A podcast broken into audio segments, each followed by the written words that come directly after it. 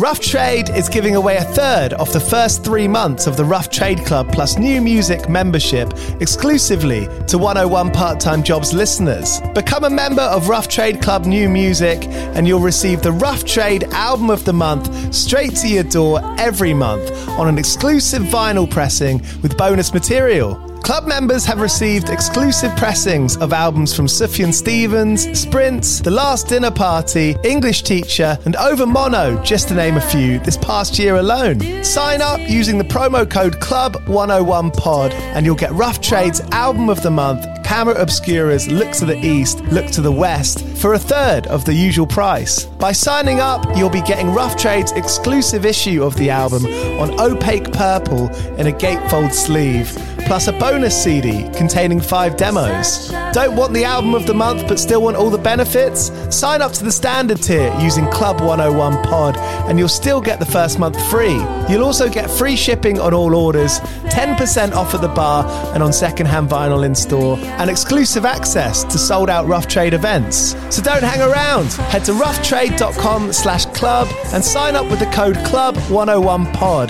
That's CLUB101POD and claim money off Rough Trade's Album of the Month today. This offer is for UK residents only.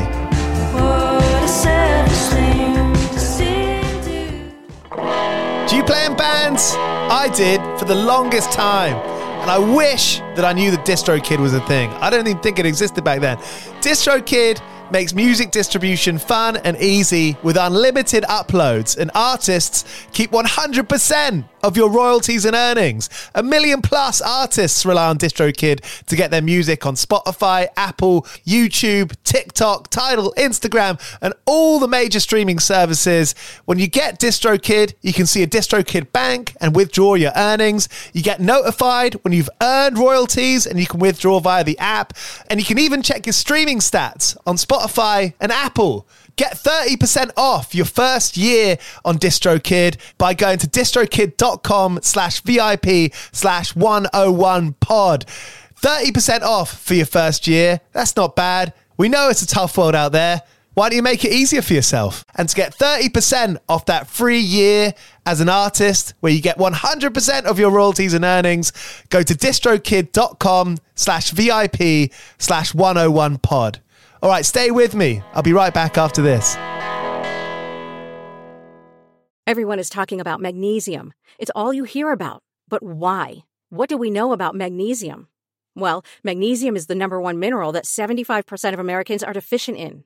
If you are a woman over 35, magnesium will help you rediscover balance, energy, and vitality. Magnesium supports more than 300 enzymatic reactions in your body, including those involved in hormonal balance. From functional medicine doctors to mental well being and female hormone experts, we all know that magnesium is the one mineral to improve all aspects of well being and health. But which one? Magnesium Breakthrough from Bioptimizers, the trusted choice recommended by leading experts with seven best absorbed forms of magnesium to ensure your body receives the support it needs for overall well being.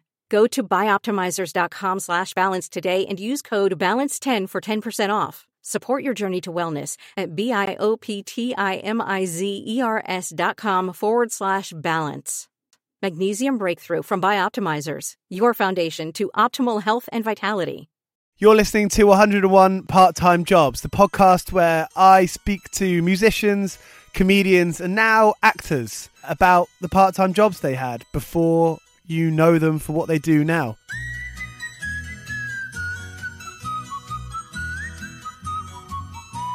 This is the first episode I've got with an actor, and it comes in the form of Ewen MacIntosh, who you might know best for being Keith in the UK office. He's the guy with the Scotch egg and dressed up as Ali G and DJ'd at the office party, which actually led him on to some more jobs, as you're about to find out. So here we go. Ewen MacIntosh. Thanks for listening. Subscribe, tell your friends. Cheers.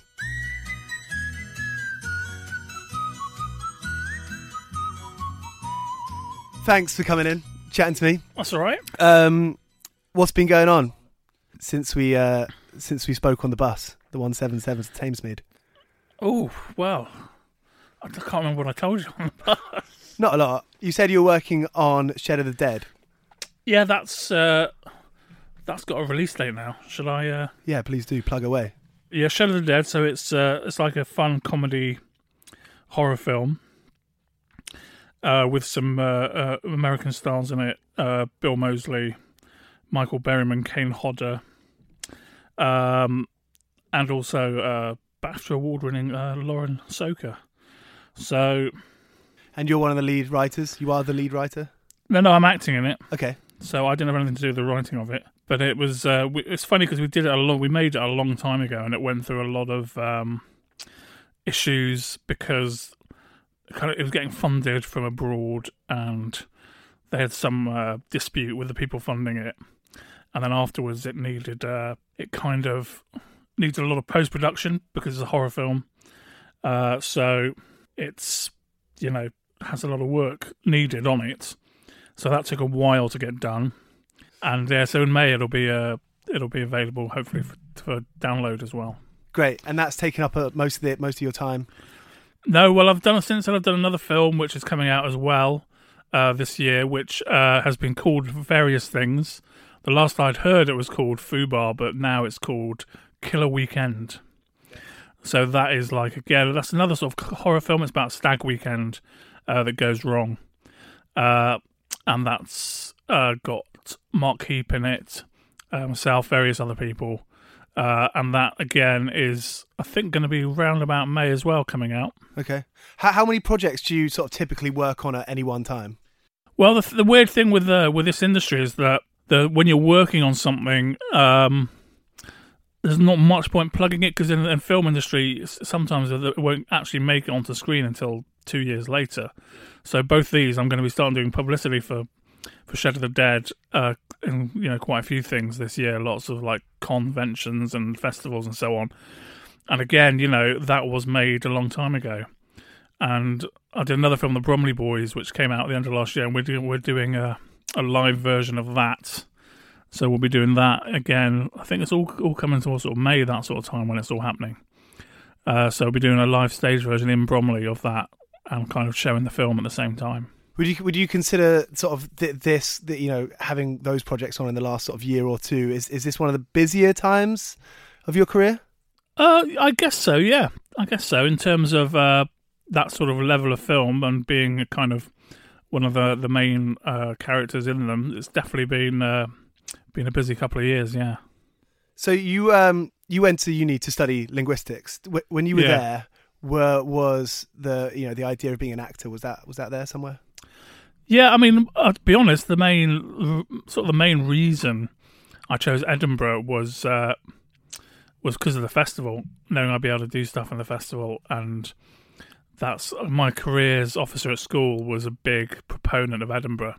He was a big like fan of the arts as well, and he said, "Oh, you should definitely go to Edinburgh, and you'd love it there." And was that was that because you'd said to him as a teenager at school, you know, this is what I like. Well, he knew that I was because at school I was in school plays and uh, involved in various drama and stuff like that. So he knew that anyway. Uh, so yeah, that was his advice really, um, and so that's what happened. And so I did. I went to Edinburgh to study, and then I got involved in a lot of like comedy stuff and drama stuff while I was there. And yeah, I did the festival every year. You know, every summer I would kind of either I'd get a temp job and and do stuff, do do art stuff and festival stuff, and go and watch loads of comedy, and it was great. was that good for meeting people, prospective agents and writers, and Yeah, I guess so. I mean, it wasn't until like a bit further down the line that all started to happen.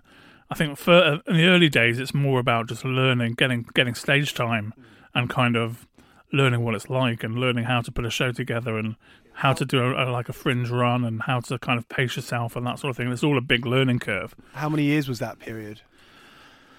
Uh, ooh, I mean, I did the fringe every year for about ten years. And you were old when the I first time stayed on? Uh, well, the first time I would have been, I guess, eighteen or nineteen. Yeah, and then So so my sure first year, my first yeah, after my first year uh, of being a student, I was involved in the like the improv comedy show that we did.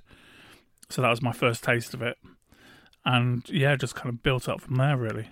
What was your first paid job acting? Um, first paid job acting would probably have been a, it was a sketch show uh, called Comedy Nation, which was on the BBC in sort of the late nineties, uh, and that had loads of. It was very low budget and late night, but it had loads of kind of people who are now household names. that had like Sacha Baron Cohen on it and Mitchell and Webb and all sorts, just doing sketches and and and little funny bits. So that was the first thing, yeah. And before that, when you were at uni, were you um, were you working? Did you have any side jobs? Yeah, I did. Uh, I mean, I had uh, for years, even after I'd started doing the comedy stuff, I was uh, working for a market research company uh, in a phone centre. So that was in Edinburgh. And then when I moved to London, I, they had a, offices in London as well. So I managed to, to keep the job when I came down to London from Edinburgh. What were they doing research for? Well, that was Mori. So they did research for whatever. You know, they did a lot of stuff for newspapers. TV, they did a lot of stuff for like Consumer companies, stuff. consumer stuff, and Yeah. all sorts. Yeah, Were you good at it? I was I was all right at it. Yeah, I think so. I think uh, they had a lot of people from like music and arts backgrounds because it was it was like flexible. Then nowadays they call it you know it's all zero hours contracts, but back then it was like you know it was seen as a, as kind of a good thing for people who needed to give off an audition or do gigs. And I presume someone who's quite good on the phone, someone who can sort of talk. Yeah, I mean for, I was lucky that because that was kind of uh, the thin end of the wedge doing the phone stuff. And by the time I'd been there for a couple of years, I was like more of a manager, so I was like in charge of, of looking after teams and monitoring them and like overseeing the projects and doing a bit of training of, of people as well. So I kind of got for, for, for most of my time there, I wasn't necessarily on the phones. I was mo- I was much more kind of managing stuff. How did you deal between? I suppose you you must have been still quite driven to be an actor because that's a a labor of love, as it were. Did you ever think like, oh, I'm going to fuck it off, and because this is a job, this has got money? Yeah, there was a there was a point where I, I had to make a, a, a big decision where they offered me a contract, uh, and actually to become one of the executors there. Um, and I if I if I'd done that, then that would have been basically admitting that the other stuff wasn't going to happen. I mean, I did.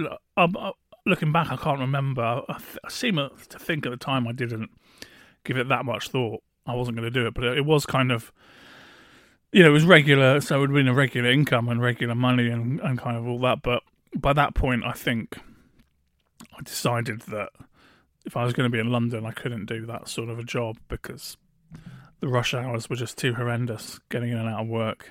Central Line, is Yeah. I was, I was, uh, for me, it was Clapham Junction into Waterloo every morning. And you know the crowds were about seven or eight deep, yeah, so you had to you couldn't even get onto the train. You had to wait for about two trains before you could even get onto one yeah. and then you were just sort of crushed against the door, and it was it was pretty soul destroying, you know, for, for at that time, and that was one of the things I thought. Well, if I'm going to be doing something, I'm not going to be doing it office hours, and I'm not going to be uh, putting myself through that every day. Yeah, so yeah, I decided to keep that more temporary. And if you weren't an exec, the good thing with Mori then was if you weren't an exec, you could choose your hours. So you could uh, you could work either nine to five, or you could do two p.m. till nine p.m. great. So I would mainly do that because then you could avoid all the yeah. the, the, the rush and everything. And were you were you writing then? Yeah, writing, put doing gigs, all sorts really. So you still had to outside of work. You had a fairly you know booked up calendar. Yeah, I mean we we did a lot of because we all the other guys who I was writing with had sort of temp jobs, so we'd spend we'd do mainly spend the weekends sort of writing, Hmm. and then if we had gigs, they'd normally be in the evenings. Uh, so we did a lot of stuff at places like the Hen and Chickens and the Etc. Theatre and that sort of thing. Uh, so yeah, weekends we did, we sort of wrote and uh, yeah, just did the, the the jobs during the week. And when how soon after that did uh, did the office casting come? Uh, well, the office job came when when it came, I guess, sort of around two thousand. So, yeah, quite quite soon after moving down, I guess, a year or so, maybe over a year, year or two, year and a half, something like that. And throughout the filming of the first series, were you working those other jobs? You, you were you were still No, because I couldn't do the others. Because when we were doing the office for like five or six weeks, it was you couldn't do anything else because you were there every day, Monday to Friday, Hmm. kind of eight till six, really. When did it become clear that that would be a break of of sorts for you? Uh, not until a few years after the first series. Not not for quite a long time after filming the first series. Yeah. Uh, definitely, it wasn't. Uh, it didn't sort of um, immediately lead to lots of other work or anything like that. It was a really slow process. So do you remember? Like, do you remember sort of that office job finishing, and then being like, okay, what's next? Well, I knew I did. I went straight back to my other job. Oh, yeah. but that was, not, that was all I was ever going to do. I mean, Did once, you know? once it- the office finished, you know, it wasn't going to. It wasn't even going to go on air. It- when you finish filming something, it doesn't go on air for at Yeah. least another six months, maybe more. So yeah, I mean, no, one- no one knew I'd been in a show called The Office. I just went straight back to work. Like, did you not find yourself telling your mates, be like, oh, you know, I've just done this job, and I think it might be pretty good. Not particularly. I think most of my mates were doing other doing jobs in other little comedy shows on the BBC at the same time, and Yeah. and no one thought The Office was was going to be any different to any other show, really. Yeah, that's funny. Yeah. And and so when the when the BAFTAs came in and the and the Golden Globes, tell me like what was that period of time for you like? oh, I mean that was a lot lot later, obviously. Um, Well, not only a few years. yeah, about years, Well, a long time, you know. Yeah. Well, by then it had gradually built up and built up, and so by then it was kind of uh, more of a known thing. And I was doing other, I was doing other stuff then as well. So I was more doing comedy stuff then because I was doing a sort of a, on a writing contract to the production company, and we were like putting little pilots and little TV stuff together at the same time. So Had your Uh, horizons broadened? No, they'd always been to kind of do well in, in like that area in the British kind of comedy Yeah. TV area. So that was that was kind of. I mean, I did. I'd always kind of had a desire to to kind of to to, to do films and to act in films, and yeah, maybe horror and horror comedy is kind of a genre that I really enjoyed. So it was nice to. Uh, after it was nice after a while to actually get to do some of those sort of things. If you could imagine sort of a career, sort of like has another career ever piqued your interest? Well, I do. It's it's hard to say. You know, career, the career I have now isn't one thing because I do a lot. I do lots of different things. So I, I do the. I still do acting, but I still do. But I also do sort of DJing now Yeah. for parties and for like weddings and that sort of thing. And I do a lot of uh, quizzes, host quizzes. Like a lot of them are, are based on The Office Saw the quiz tour. for uh, for I've done a lot of done quizzes all over the country as well. So those are those are things that I enjoy doing. And uh, this thing is, you know, it's really difficult to make a career as an actor, and so only about two percent of the actors in this country actually make a full time living doing it. Yeah. So most actors will have something else they do. So I have the like the quizzes as well and the DJing and so on. So um, yeah, it's nice to to add little little strings to your bow as you go along. Do you find that sort of? I- I guess there's always a particular, you know, certain amount of stress with that sort of like freelance foundation. Does that stress, you know, egg you on? Does it? Is it? Is it a positive factor? I think so. I mean, I, I've I've been lucky that, I, like I said, the last few years I've been quite lucky in that I've had a fair amount, enough work to get by quite easily, and uh, especially with the quizzes coming in, and uh, it's it's been uh, it's been fun. You know, I've been able to, to mix and match stuff. So I think that's the but that's the the best thing about what I do is is that I can no day is ever the same. You know, there's always it's always different. You're always doing a different project and meeting different people. So the downside is I can never remember who anyone is because you work with so many people over the years, Yeah. uh, and going to the quizzes and meeting about you know hundred people a night and shaking everyone's hand and As that. and you go yeah, you just find that everyone just becomes a blur, which is which makes you seem you know slightly uh, rude occasionally, but Yeah. it's kind of difficult you know to keep a track because you do meet so many people. It's, it's mad. Have you got a particularly embarrassing moment of of your career that you'd like to share? embarrassing moment of my career. Well, I did do. Uh, I wouldn't say it's embarrassing because I'm pretty thick-skinned, but I did do the. Uh, I did do the advert for UK Gold where I was walking along the beach in my in gold hot pants to advertise their comedy season. But to be fair, they pay me quite well and they flew me out to Cape Town for a week to do it. So Yeah, great. That's I not to- embarrassing at yeah. all. I don't think. no. Um, what else? I don't know. I guess I put, if there's anything too bad, I probably blanked it out. to be honest, It, it made me think of that, you know, sort of meeting someone that you've met before who, who's particular, you know, maybe a particular producer or oh yeah, I'm sure that's happened. I'm sure that's happened, and uh, but you kind of you probably wouldn't know at the time because you don't re- you don't recognise them. Probably people have walked off cursing me yeah, under their breath. yeah, Yeah, yeah. I'm sure. Have um have you had to sort of had much control over over your uh over your rate over your over your fee? Is that something that you've decided over the years, or is it have you got an agent? I've got an agent, so she mainly handles that. I mean, I handle it myself for, for like quizzes, but that's fairly standard for. Mm, I, I kind of I sorted that out fairly early on, mm. and the same for the DJing. So I handle like the quizzing and the DJing, and I I sort mainly sort that out myself. But yeah, no, for acting and all that, it's best to leave that to the agent, really. Yeah, nice. Any plans to, to for DJing this year? Yeah, I've got a couple of things booked in. Um, so I've got a a 50th birthday party uh, booked in uh, in April. Yeah. And then I think I've got a wedding coming up as well uh, later in the year as well. So How how difficult are they in terms of people coming up to you just wanting to talk about? I know the, the the worst thing about DJing is not that that doesn't happen at all. DJing is people coming up looking for requests or getting angry that you're not playing the music they want. Yeah, That's been by far the the, the most uh, aggro I've ever had in my career. is drunk people at, at birthday parties or weddings, and it's the one you know. That, so you get booked to do a wedding, and, and it's like from somebody because they they saw you at the office and they want you because I was DJing the office. But then they bring with them all their like family and their relatives who don't have a clue who you are. To to, you, to them, you're just another DJ. So them coming up and going, stop playing this, and, and getting getting quite in your face. Um, I had to kind of calm myself down a couple of times doing that because I wasn't used to it at all. I've since spoken to friends who are who are DJs, and they go, "Yeah, that's that's that just happens all the time." Again, when I started and I was doing it off CDs and so on, I just couldn't do requests because I didn't have enough.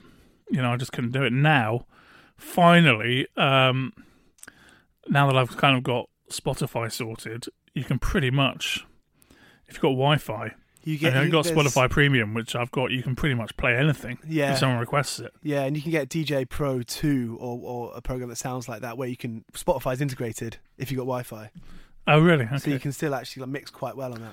I find the Spotify now has got a thing where it mixes anyway. Oh no, crossfade. The crossfade, yeah. Nice. What what's So- your usual playlist like?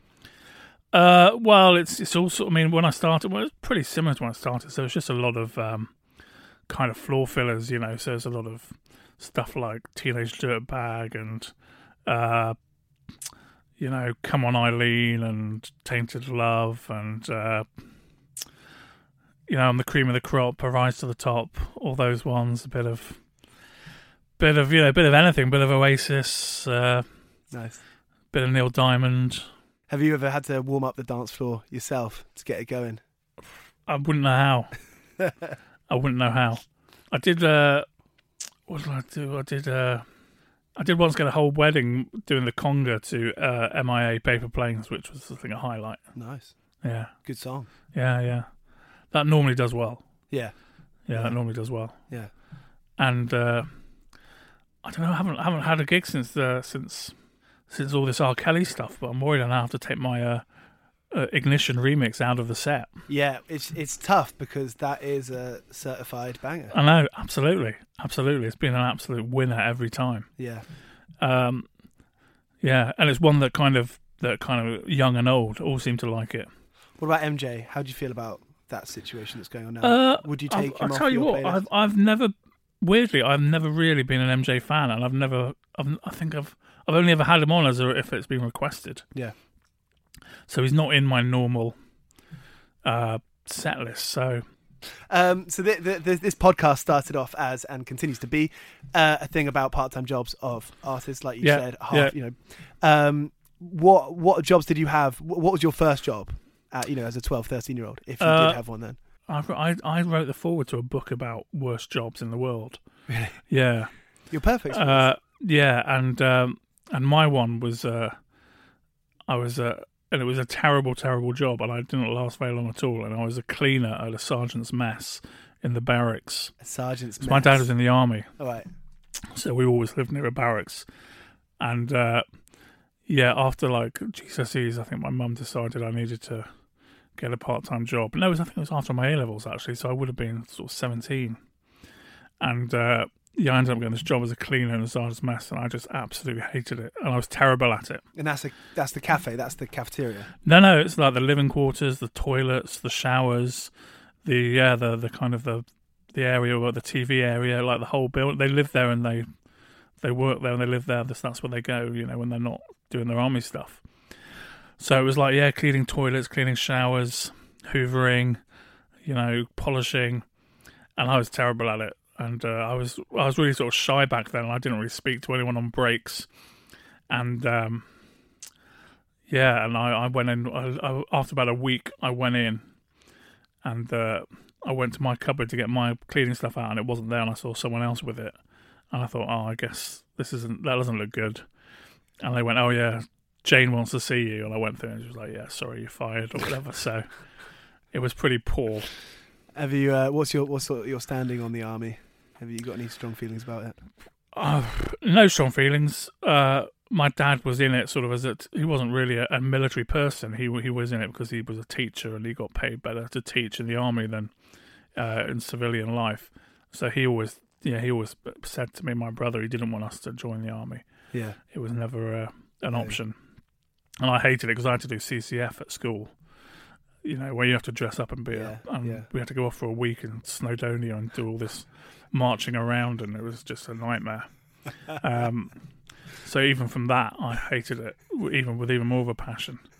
Uh, so yeah, my first the first job of clean was a cleaner. It was just, it was just, it was horrendous, really. And what came after that? Did, did that sort of uh, did that sort of make you a bit uh, a bit hesitant?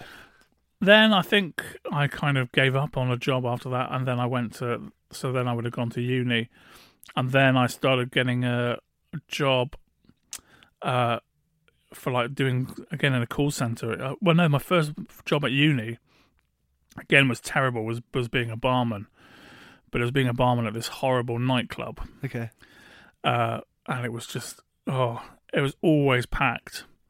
Uh, and it was open till like three. It was like the hour. It was like you get in at ten and work through to like three or four a.m. And uh, it was always absolutely mobbed. And so I did that for a while, and then I got a job uh, for a charity doing like phoning. Start we started off doing stuff for Greenpeace, and then we did this. Uh, then we did this job for a charity called Go Ten for Africa.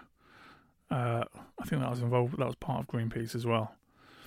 Uh, that was Action Aid. That was it. Action Aid. I remember when Action Aid was massive. Yeah. So they had this idea that their kind of comic relief was they were going to get um, phone get schools to do a thing called Go Ten for Africa, where on the 10th of the 10th, the 10th of October, they would like do 10 different activities at school and get sponsored to do them. And actually, I thought this is going to be massive. Uh, and we were we were the phone centre that was phoning around schools asking if we could send them a pack out and get them signed up. And it was all right. It wasn't too bad as, as far as call centre jobs go. Yeah, I've done a lot of call centre jobs. I've never done sales. I think that would be a bit a bit too much. What was minimum wage back then? I'm presuming they were minimum wage. I can't remember. I guess it would have been something like six quid an hour or something. Yeah. Back then, this would have been in, um, yeah, sort of the mid nineties. Yeah. Yeah. You wanted to get out there quick. I, I quite like that job. It was just in the summer, and it was like, it was pretty good. The people there were really nice. Everyone was really chilled out. Uh, but it was only kind of temporary work. So then, after I finished at uni, that's when I I think I signed on for about a year back then when signing on was just easy. Yeah. Uh, so I signed on, and I was, but I was still obviously doing all the comedy stuff.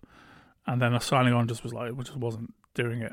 And so then I ended up going to Mori and getting the job there. Yeah. So that was really my, that's really my whole yeah employment history. Really, when you say it like that, it sounds quite it sounds quite steady. Has it felt that? No, I think um, I say a year signing on. It's probably more. It's probably a bit more, and that that was pretty that got pretty depressing. The thing is, because I still had a lot of friends uh, who were still students, and uh, so whenever whenever anyone was going out, you couldn't go out, you know, because Yeah. you couldn't afford it. So it got a bit depressing, and I remember I, I had that period where I literally was going around trying to sell all my CDs to all the CD shops who would like accept secondhand CDs, and you'd get like fifty p for a CD or Yeah. a fiver for a bunch for like five or something. It was like so I basically sold off my entire CD collection that year.